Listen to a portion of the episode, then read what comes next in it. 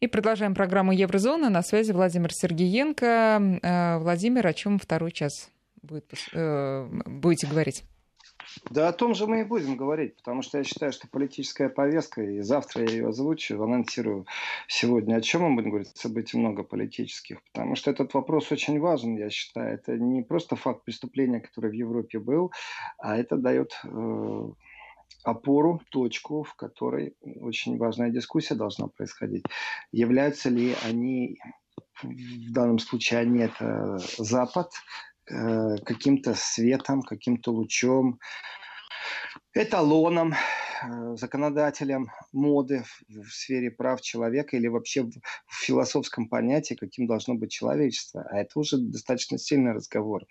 Я вот получаю сообщение, не подписано, но из, Нигора, из Нижне, Нижегородской области. Владимир, ну, с этой, все, о чем я говорил, понятно. Ваш посыл идти голосовать за поправки, правильно понял? С вопросительным и восклицательным знаком э, написано. Вы знаете, э, голосовать это является право, а не обязанность.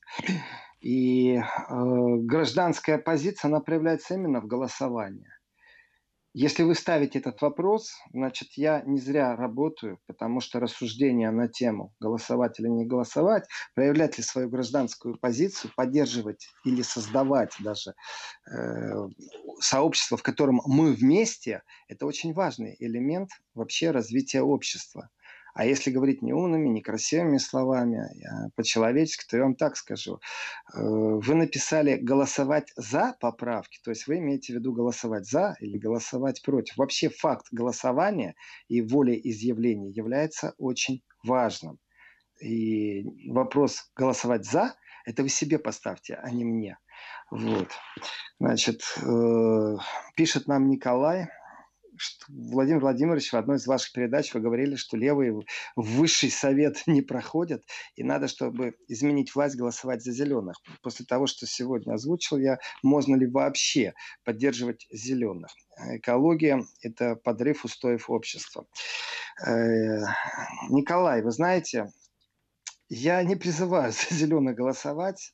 Так удивительно складывается пазл политический, что на определенных коротких этапах у нас не так много союзников. Как это ни странно, но вот вдумайтесь, насколько и как меняется э, мир, если сегодня в вопросах исторической памяти у нас союзник Германия. Посмотрите, как передернули историю страны Балтии. Посмотрите, как они это делают. Им помогает это делать медийно. Ну давайте так, если вы себе там на латышском языке своим латышам, своим гражданам что-то хотите рассказать, плюс часть э, русскоговорящим, которые у вас присутствуют, ну так делайте это. Но с каким усилием, вдумайтесь, это невозможно сделать на уровне э, латышской газеты, латышских СМИ, так, чтобы об этом говорила вся Европа. Это значит, что им помогают эту тему строить вместо они являются только инициаторами. И в этом отношении, э, ну, Давайте так, хорошо, страны Балтии отодвинем. Давайте даже отодвинем западных украинцев, у которых свой взгляд на происходящее во время Второй мировой войны. Э, вдумайтесь, как сильно атака идет на переоценку исторических ценностей. Люди, от которых ты не ожидал определенных вещей, начинают рассуждать на темы. Посмотрите, как-то я уже сказал, посмотрите, как востребовано оказалось творчество Алексеевича и Нобелевскую премию дали. Почему? Потому что идет действительно война, и это священная война, и как бы это ни звучало сейчас пафосно, за наши ценности, за наш внутренний мир. Разрушив нас внутренний мир, они разрушат и государство. И это правда. И во всех этих э, компонентах так получается, что Германия нам сегодня в связи с определенными телодвижениями той же Польши э, является союзником, потому что они четко стоят на позиции о том, что национал-социализм не обсуждается, это преступление против человечества, и ничто нельзя сравнивать с преступлениями, потому что национал-социализма, как только что-то сравнивается, так сразу преуменьшается преступная роль этих действий тут же. И э, вот так получается, что на определенных коротких кусках дороги, вот это и есть большие политические игрища, вдруг нам становятся союзники те, от кого мы вообще этого не ожидали. Та же Германия послевоенная Западная Германия со своей денацификацией под патронажем англичан и американцев, сшаковцев, а, они же сохранили полностью нацистский аппарат и в судебной системе, э, в юстиции, а в системе СМИ. То есть они брали профессионалов, из которых работали на Гитлера, и теперь они работали просто на американцев, которые оккупировали Западную Германию выставляли условия, разрешали увеличивать товарообороты, поднимали экономику, но выстраивали и идеологию, и философию, и подконтрольность была с помощью тех, кто работал на нацистов. Это была модель управления. И вдруг сегодня Германия нам сегодня союзик в этой борьбе за историческую правду. А куда делись все наши союзники, которые были вот в советское время? Их нет. Поэтому зеленые, когда я говорил, что левые не пробиваются, а зеленые вот скорее всего войдут в правительство, знаете, я по-другому к этому отношусь. То есть это я э, как факт говорю, что вот зеленые как раз будут поддерживать э, некоторые проекты. Но в рассуждениях о том, как поддерживать, нужно поддерживать политические философии. Зачастую происходит упрощенная система. Люди начинают поддерживать, э, я имею в виду сейчас политический бомонд, я имею в виду сейчас тех, кто влияет на определенное решение решение, они поддержат какую-то партию, потому что в партии вдруг задекларировали что-то, и нужно поддерживать эту партию. Я считаю это неправильной политикой. Надо поддерживать философию или вектор направленности деятельности. Ну, например, прост, вот простой пример. Э, приехала партия альтернативы, представители партии альтернативы для Германии э, в Россию, в том числе посетили Крым. Я рассказывал об этом подробно в одной из передач. Этого депутата уничтожают медийно за то, что он был в Крыму за то, что ему оплатила дорогу принимающая сторона, за то, что он четыре дня ездил по Крыму и говорил о том, как наблюдатель, что он там видит, заголовки в немецких газетах, первый немецкий телевизионный канал, Шпигель, э, кричат о том, что спонсирует Кремль немецкую, немецкого политика. То есть э, налогоплательщики Германии даже тысячу евро не потратили, там величина расходов была. А он отчитался в парламенте, а они его по-настоящему мочат. Так вот, поддерживать в этот вопрос, я задаю вопросом, поддерживать нужно партию альтернатива для Германии, чей один представитель был, или поддерживать философию и всех остальных политиков из других партий, которые наберутся мужества и приедут в Крым. Это Ульрих Эне, в котором сейчас там писали в Германии, я посвятил там полчаса программы, рассказывая о его э, мужестве и о том, как это происходит. Так вот, зачастую политики начинают поддерживать партию. Я же считаю, что нужно поддерживать философию. Есть пророссийская позиция у ученых, у бизнесменов, значит, их надо поддерживать. Есть один голос партии, э, мужество набрался, который говорит о том, что санкции с Россией снимать надо. Не партию поддерживать надо, а эту личность, этих людей, эту философию. Потому что в разных партиях есть люди, которые говорят, да, нужно с России снять санкции, например, потому что иногда эти санкции бредовые. Очередной раз у нас Минские соглашения, видите ли, стоят, потому что Россия что-то не делает. Ну, это кто мне говорит? Вот, эти, вот эти вот либеральные, э, воспитанные э, в 70-х годах чиновники, которые даже правдивой информации не получают э, из Донбасса, только из одного какого-то источника. Ну, вот эти сказки, эти мифы, они не функционируют для многих. Поэтому я обратил внимание, Николай, на ваш вопрос.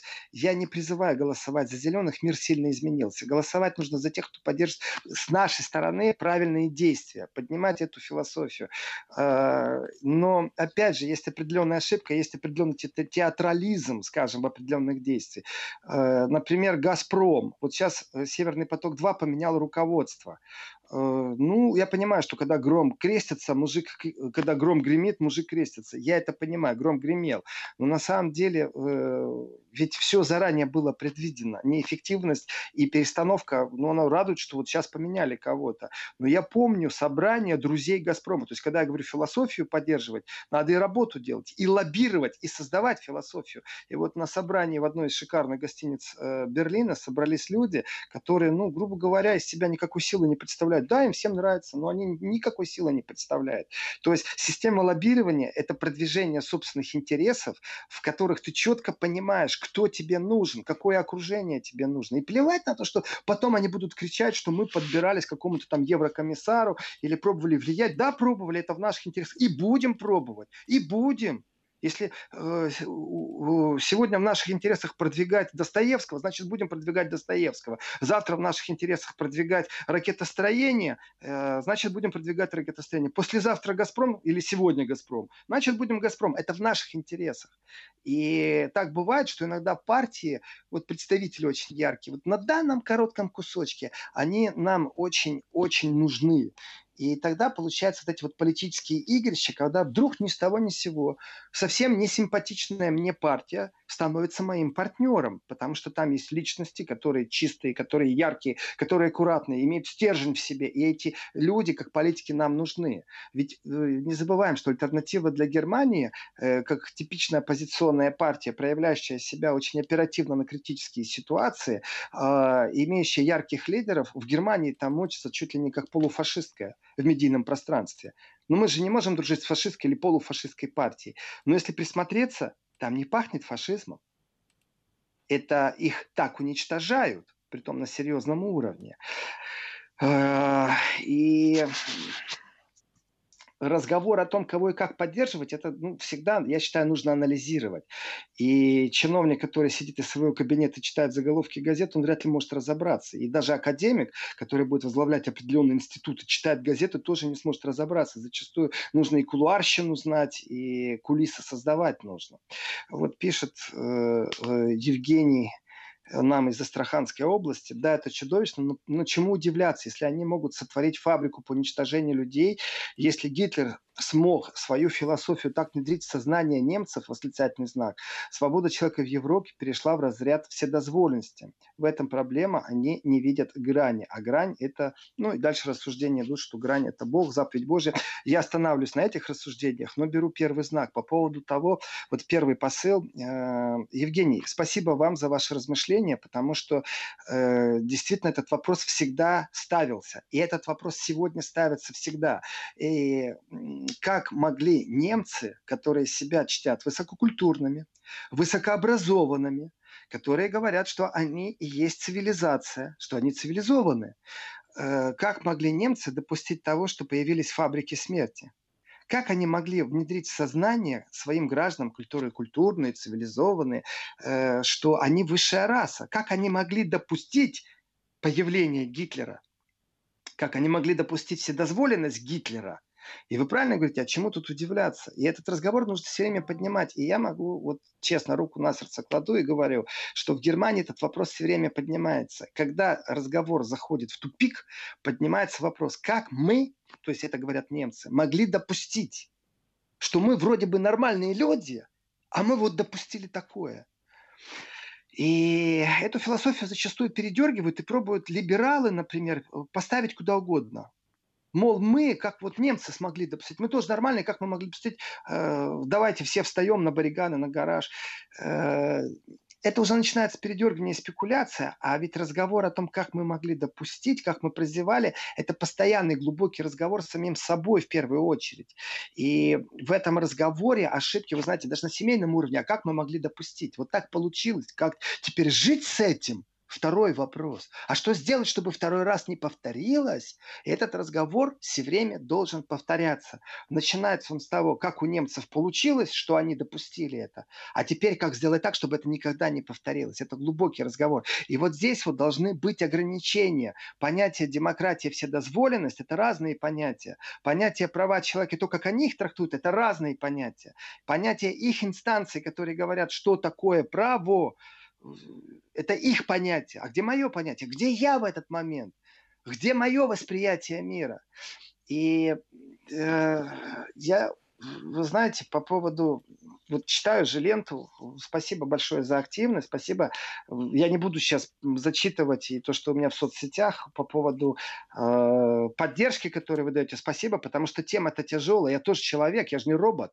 Я человек, и это человеческая тема. Это где-то там такое произошло, и оно меня трогает. Почему? Потому что я вижу в этом опасность. Я вижу большую опасность. И да, Катя, вы меня спросили, как там относятся. Да, они все время декларируют, что они осуждают. Что толку?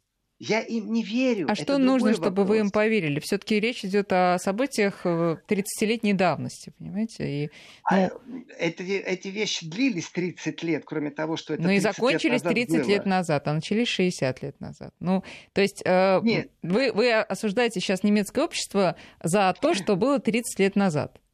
Э, Катя, в 2008 году умер профессор. Э, у вас с цифрами сейчас э, неправильно немного подход. Значит, это не 60 лет назад было. 70-й год Началось. это точно не 60 лет. И это в 70-х годах партия зеленых говорила и рассуждала на своем съезде о том, чтобы эм, снизить а, порог. 50, конец 60-х, да, правильно, 50 мы, лет мы назад. Говорим, да. Мы говорим, мы говорим, что ученый, который распространял эту философию, который лидер мнения, в 2008 году, вы знаете, только после его смерти стали осуждать эти вещи и заговорили по-другому. А он был все-таки светочем он был лидером мнения. Поэтому это не 60 лет назад происходило. дело не в цифрах. Дело абсолютно не в цифрах. Дело э, не в давности, дело в системе и в структуре. И у меня к вам вопрос тогда, если вы говорите, что это было давно. Во-первых, это длилось 30 лет, вдумайтесь. Во-вторых, когда были заложены институты, на которые они сегодня все ссылаются. Вот они говорят о том, что там были вовлечены представители научного самообщества, элиты, Свободный университет Берлина, Институт Макс Планка. Расскажите мне, э, а когда создавался Совет Европы, когда прописывались бюрократические всякие параграфы, по которым он живет, когда создавался уголовный суд в Европе, когда международный суд э, создавался, когда вообще э, права человека прописывались. Это и есть эта эпоха, когда усиленно вырабатывалась философия по поводу того, что есть право, а что есть вседозволенность. Права человека не есть вседозволенность и попустительство. Если у вас общество больное, и вы рассуждаете теоретически на тему, что такое права человека, не рассказывайте мне сказки, что вы сами себя не отмазываете. Тогда у вас в уголовном кодексе педофилия. Это, знаете, такое простое, такое, надо людям психически помочь. Вы же хорошие, вы же со страданием относитесь. Теперь понятно, почему они со страданием относятся. Они сами себе придумали законы, по которым не несут ответственности. И в этот момент они формировали политику. Они не вчера придумали э, Совет по правам человека. И не вчера они придумали надзорный орган, который в любое государство заглядывает и говорит, у вас тут нарушение по правам человека, потому что мы считаем, э, что недопустимо, вот нужно сделать по-другому. Вы же запретили гей-парад, а вы знаете, в Евросоюзе вот поляки вышли на улицу и там вышли и сказали, да плевать мы хотели вот на это. Расскажите мне, вот здесь такая иногда время от времени поднимается информационная волна с таким определенным душком по той же технологии, например, как и э, переосмысление э, итогов Второй мировой войны э, по поводу того, можно или нельзя, нарушается ли нарушение, является ли нарушение прав человека. Была хоть одна такая сильная демонстрация, когда вышли и сказали, мы этого не хотим. Вот в Польше была, вышли люди и сказали, мы не хотим. Э, Европе, Европа тоже разная, она не одинаковая. Я говорю, что мое базовое доверие находится в состоянии, в котором, зная, что 30 лет они хранили тайну, экспериментировали, и в этот момент закладывали основной краеугольный камень философию своего восприятия контроля международного права, я говорю, ребятки, извините, мне с вами не по дороге, как минимум я паузу беру, чтобы осмыслить, на каких условиях мы работаем. А у меня вопрос простой. А Россия может сегодня сказать, эй, вы там, заплатите, мы осуждаем. Сказать там может. Эффективность этих слов какая будет? Эй, вы там, заплатите компенсации. Вы негодяйски поступали тогда-то, хоть сейчас по-человечески поступите. Да, заявить может, конечно, МИД, заявить может общественной деятельности, э, выступить с осуждением. Ну, конечно, не вся вот эта вот ли, либеральная тусовочка. Не сила, а не тусовочка, в принципе. А эффективность какая? Могут они санкции вести и сказать, мы оштрафовали вас за то, что вы тогда скрывали на государственном уровне? Нет, таких инструментов нет. А у них такой инструмент есть. А у них есть инструмент, которым они могут осудить государство, презирать государство, могут сказать, вы штраф там выплатите, оплатите компенсацию. У них там есть. Так что, уважаемые радиослушатели, э, вы можете со мной не соглашаться, но об этом надо думать. Об этом это ваше решение, не мое я говорю информацию, говорю свои мысли, и это, поверьте мне, вот э, я прочитал за последние, сколько, э, там, я не знаю, ну, одна ночь бессонная была точно, когда я окунулся во все это, я стал читать документы, которые опубликовали в Германии по поводу, ну, это все-таки исследования, понимаете? И э, читая эти исследования, ну просто останавливаться надо, потому что сил нету дальше читать. Я не каждый день с, вот, сталкиваюсь с какой-то мерзостью. И в этом отношении силы просто надо иметь моральные и выработать какую-то собственную систему защиты – вот. И вот сообщение пишет нам Виктор из Татарстана. Странно, если престарелую актрису режиссер 50 лет назад за колено поддержал, нет срока давности, а здесь есть. Виктор, очень странно, действительно очень странно. Видать, живы еще. Да, я в своем предположении сейчас спекулирую. Я не понимаю некоторых вещей. Тогда они не хотели расследовать, тогда глазки прикрывали. А какой срок давности может быть в таких трагедиях? И существуют ли процессы? Нет, вы знаете, если мы сейчас начнем какие-то заявления делать, это будет так уколы, смотрите. И вот, Катя, ваш вопрос, а там осуждают ли? Да, там осуждают. Да, там осуждают, но разговор не об этом. Они часто осуждают после того, как они совершают. Знаете, такая хорошая позиция – мы создадим лагеря смерти, потом будем осуждать. Мы профинансируем педофилию, потом будем осуждать. Но в тот момент, когда мы это финансируем, так получается, когда мы это создаем, что у нас такое количество союзников. Мы так хорошо умеем убеждать в информационном пространстве, что мы имеем право это делать, и что это вообще замечательно, это так и надо делать. И вот, вот здесь вот иногда неокрепшие умы, они являются полностью беззащитны. Защищать нужно не людей, которые действительно уже окрепшие морально, а те, которые находятся в самом начале развития личности. И вот это вот деструктивное развитие личности, это то, что они декларируют своим правом. Это то, где нужно думать на холодное, дуть, обжившись на, на молоке. Я, читая документы, обратил внимание э, на то, что э, идея о реформировании образования, и вот здесь вот э, там момент, вы знаете, вот по поводу любви, там была одна цитата по поводу того, что э, любовь является одним из к детям является одним из основоположных таких, чтобы вырос здоровый человек, ну психически здоровый для общества полезный человек. Владимир, давайте сейчас Извин... прервемся, через э, давайте. несколько минут вернемся в эфир. 12.33 в Москве, и э, Еврозона продолжается. Итак, Владимир, вы рассказывали о, о любви что-то. О чем? О любви. Вы читали о документы? Любви. Да. Да, ну о том, как там можно любовь. с головы на ноги поставить все, и о том, как слово любовь э, превращается совсем в другое слово. И э, ну вот если смотреть на документы, которые э, сейчас выдали для ознакомления, самым страшным для меня является это слабоблудие. Вы знаете, они берут абсолютно для нас нормальные вещи, вот как понятие любовь. Но дочитав текст до конца, получается, что это совсем не любовь, а что вообще я обделен, если я не по их живу. То есть они каждый раз доказывают и красиво преподносят определенные формулировки. Я в этом отношении вижу, вы знаете, даже какой-то, ну, такое, ну, не опасность, а опережение, что ли. Они всегда декларируют что-то очень красивое и хорошо. И я дурак, если я с этим не соглашаюсь. И поэтому во мне срабатывает механизм защиты, а я не хочу больше дискутировать с вами вообще. У меня пауза. У меня пауза, потому что мы э, находимся в разных условиях. Они все время декларируют что-то и говорят, что это хорошо. И пусть они, конечно, осуждают, э, вот, но дело не в том, чтобы как-то друг друга уколоть в политическом дискурсе. А дело в том, что все-таки нужно э, иметь совсем другие системы взаимодействия. Получается, что они со своими нормативами, нормами восприятия э, посильнее иногда бывают. И если я возьму, например, там римский клуб, и посмотрю э, теории по конспирологии, как развивалась идея, например, и почему партии зеленых сейчас будут, ну, так вот, в фаворе, э, так там, извините, и денег огромное количество вдуто, и все это тихо э, спрятано, никто этого не видит. Это настолько философски все продумано и разработано и внедрено, в том числе и в образование, что вот здесь и сейчас отторжение понятно. А когда у тебя программа разработана на 25-30 на лет, и только потом она дает свои плоды, и начинается изменение, и у вас школьники выходят на улицу в протестах, а получается, что программа-то разработана давно, Поэтому вот сейчас и здесь актуально мы реагируем и возмущаемся на одну тему, а философия это может быть внедрена и разработана на 25-30 на лет. Поэтому,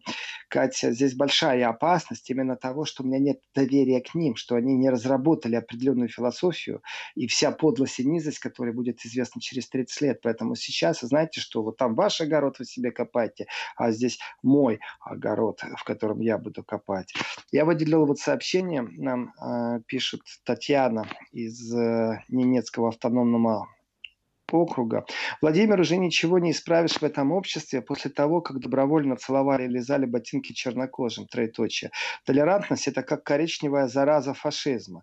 Действительно, тотальное сумасшествие общества, восклицательный знак. Как бы опять русскому Ване не пришлось спасать Европу. Татьяна, вы знаете, я с удовольствием прочитал вот эту последнюю фразу, как бы русскому Ване не пришлось спасать Европу. Знаете, с, с иронией прочитал, но я скажу, как бы с русскому Ване самого самого себя спасать не пришлось от этой Европы, которая по мягкой силе действует.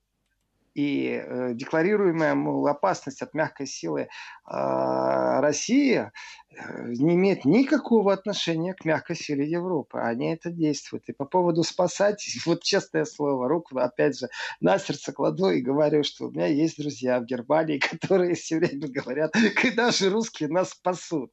Потому что э, э, некоторые вещи, происходящие в Европе, это ну, просто, знаете, ну, далеко от вообще сути понятия демократия. Ну, э, иногда действительно начинаешь верить в конспирологию. И есть политики, которые озвучивают это, Э, и из, ух, из уст их это слышно. А вот если так подумать, а действительно, а мог быть какой-то тайный проект, Э, почему Меркель решила впустить миллион молодых людей, при том в основном мужчин, в Германию. Может, правда, у них какая-то генетическая проблема, может, правда, им кровь размешать надо. Я не ученый, но я это постоянно слышу. Не в общественных СМИ эту дискуссию, о нет, я ее слышу на уровне, вот, надо пошептаться, в, в, знаете, за пивом, традиционно у немцев. В пивном баре, в пивнике все решается. И, и вот здесь уже начинаешь думать, вы знаете, а почему бы и нет? А почему бы и нет? Может, они так и спасают себя по некоторым параметрам. И вполне возможно, что в данном случае русский Ваня, как вы извольте говорить, Татьяна, является символом, потому что э, спасать их надо не в виде мечом, э, ядерным щитом, договорами. Это само собой, но об этом мы отдельно поговорим. А их морально надо спасать они придумали хитрую систему, они умеют убеждать, они умеют пользоваться СМИ, они умеют выстраивать идеологическую войну на основании своей философии. И они, может, действительно, я сейчас под знаком вопроса говорю, нуждаются в том, чтобы мы их спасали. То, что вы назвали русским Ваня. И это вопрос. При том, что это не наша миссия спасать кого-то. Вот здесь самого себя бы сохранить. И это тоже не короткий разговор. Э, и куда это будет дальше двигаться, ну, я точно не знаю. Я могу предположить, что я э, некоторые вещи вот теперь буду воспринимать по-другому. Вооружен – это значит проинформирован в первую очередь. И э, как на основании, вот тоже по, по поводу права, правового поля, невозможно на основании того, что 30 лет произошло и 30 лет длилось, сегодня э, противостоять ювенальной юстиции. Ну, невозможно.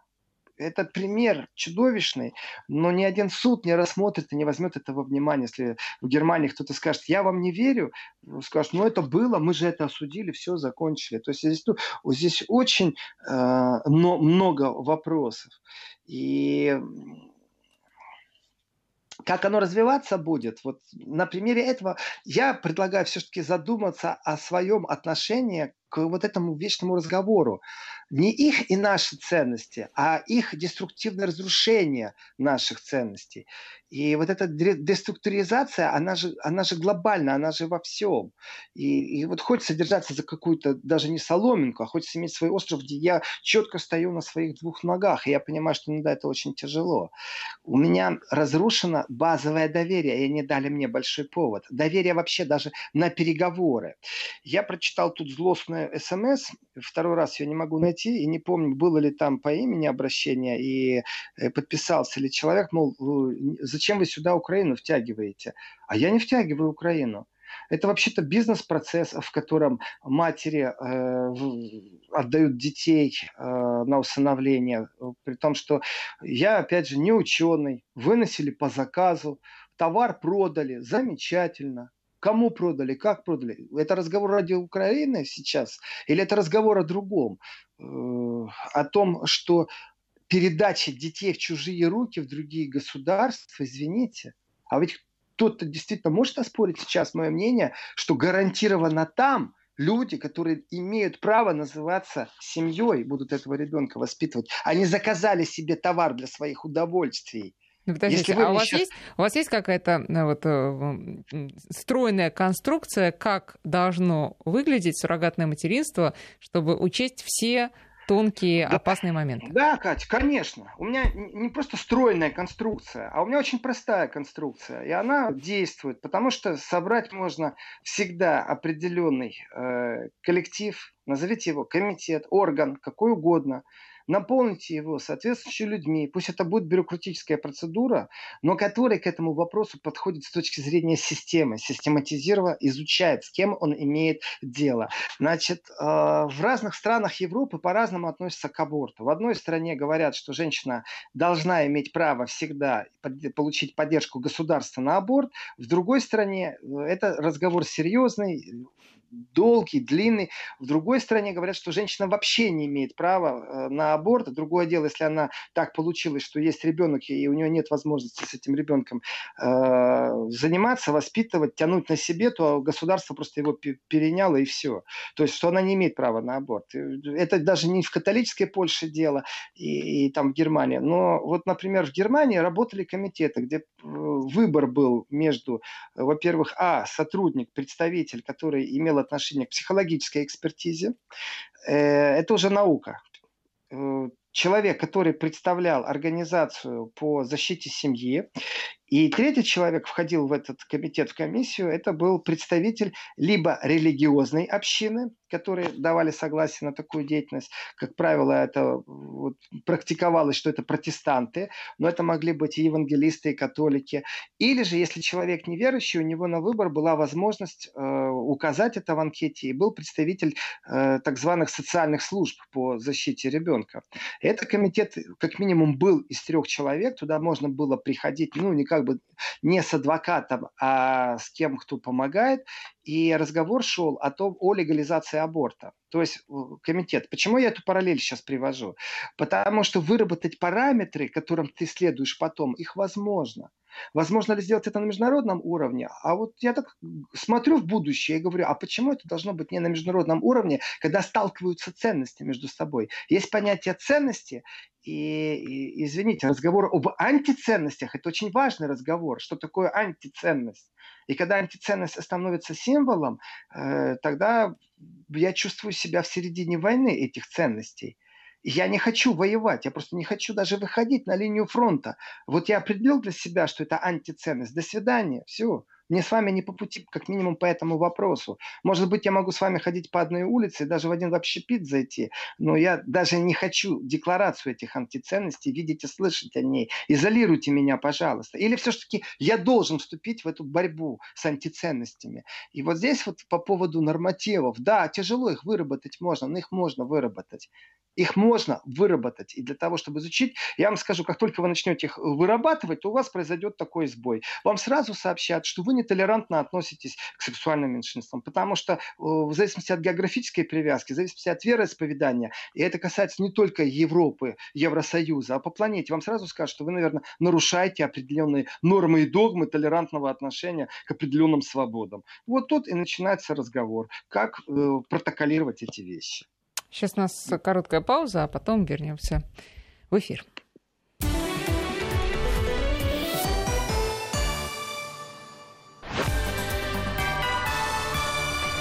Вести ФМ.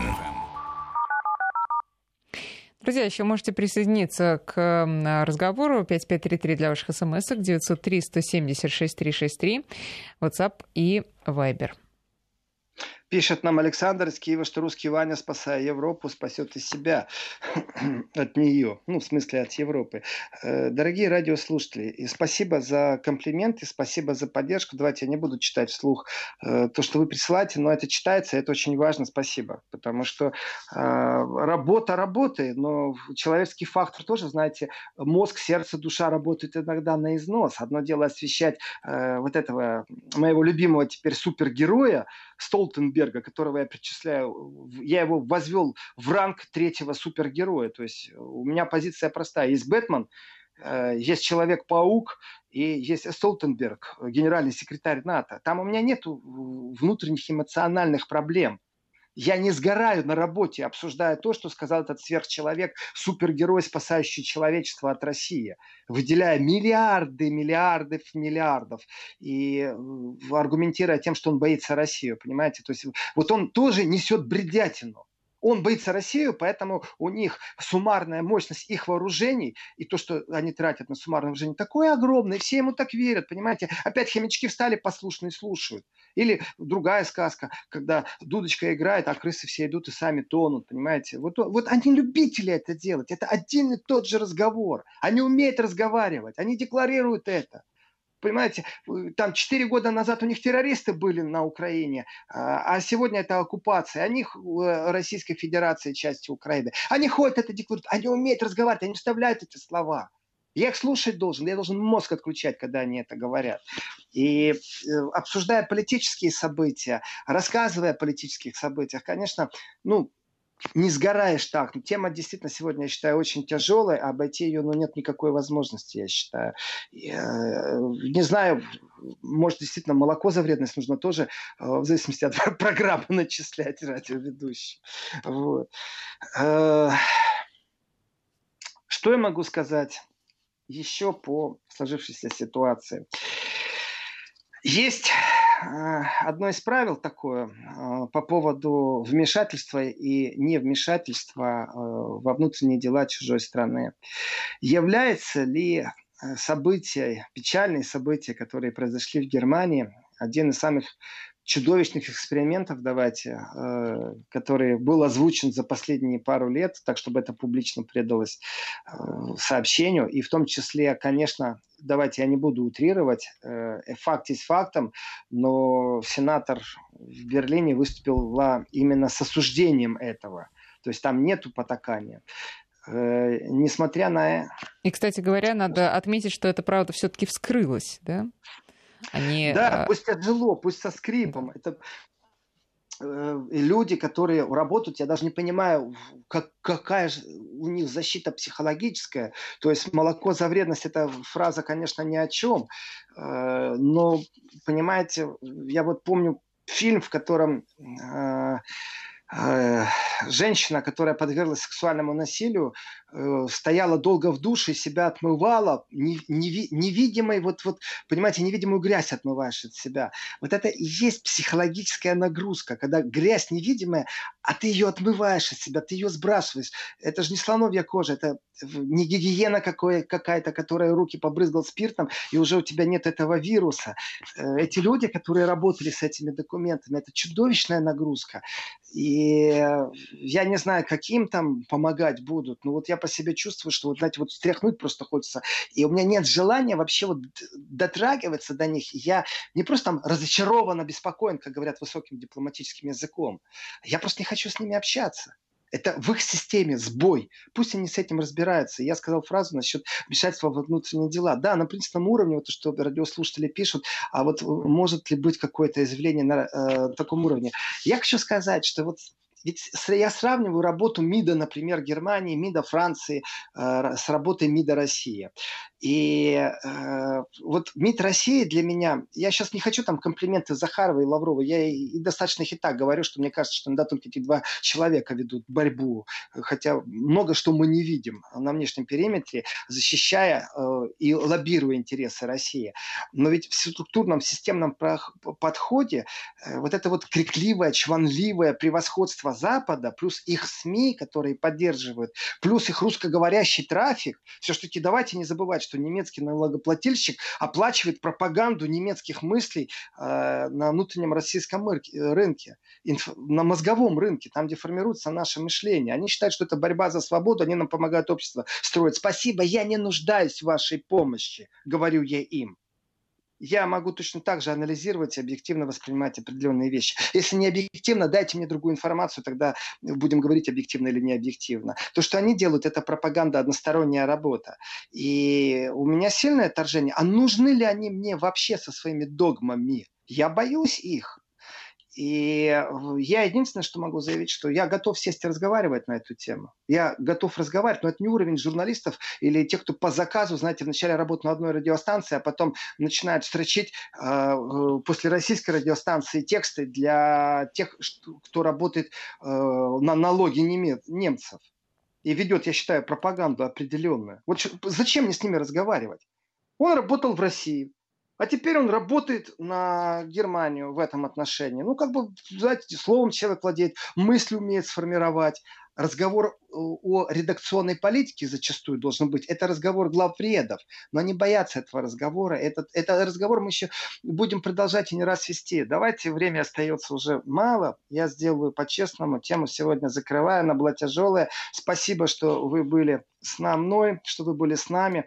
Э, для тех, кто не слышал в архиве на Вести FM можно найти программу. Я анонсирую разговор о завтрашней теме, что я завтра затрону. Э, начну я завтра с русской мафии, о которой вдруг решили поговорить в Германии, э, о том, почему прокуратура Германии предъявляет претензии непосредственно России, Вдумайтесь, Россия не кому-то, не гражданину России, а именно России как государства. О том, почему в Германии э, лечится наркобарон, и как так получилось, что он тайком прилетает, и все об этом тихоша делают вид, что его нету. Э, выслали его вроде бы как из США. Э, почему могут быть введены санкции против России? Э, дополнительные, и как Германия будет или не будет сейчас отставить Северный поток, какие спекуляции по этому поводу есть. Это достаточно серьезный сейчас момент. И, ну, я так скажу, это не испытание, не испытание, но тоже говорить об этом надо, потому что появились люди в Германии, которые очень активно призывают Германию усилить санкции вплоть до отказа Северного потока. Э, и в этом отношении, ну, по крайней мере, озвучить представителей точно надо.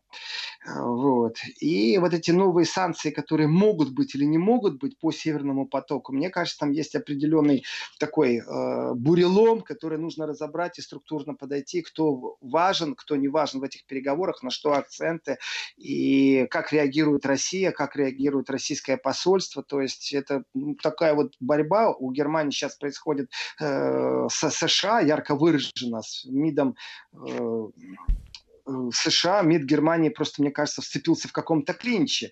И тоже мне кажется, что сейчас э, эту борьбу пробуют перекинуть на Россию. Владимир, ну, вот. мне осталось только сказать, что завтра Еврозона выходит в эфир в 11 утра. Владимир Сергенко будет здесь.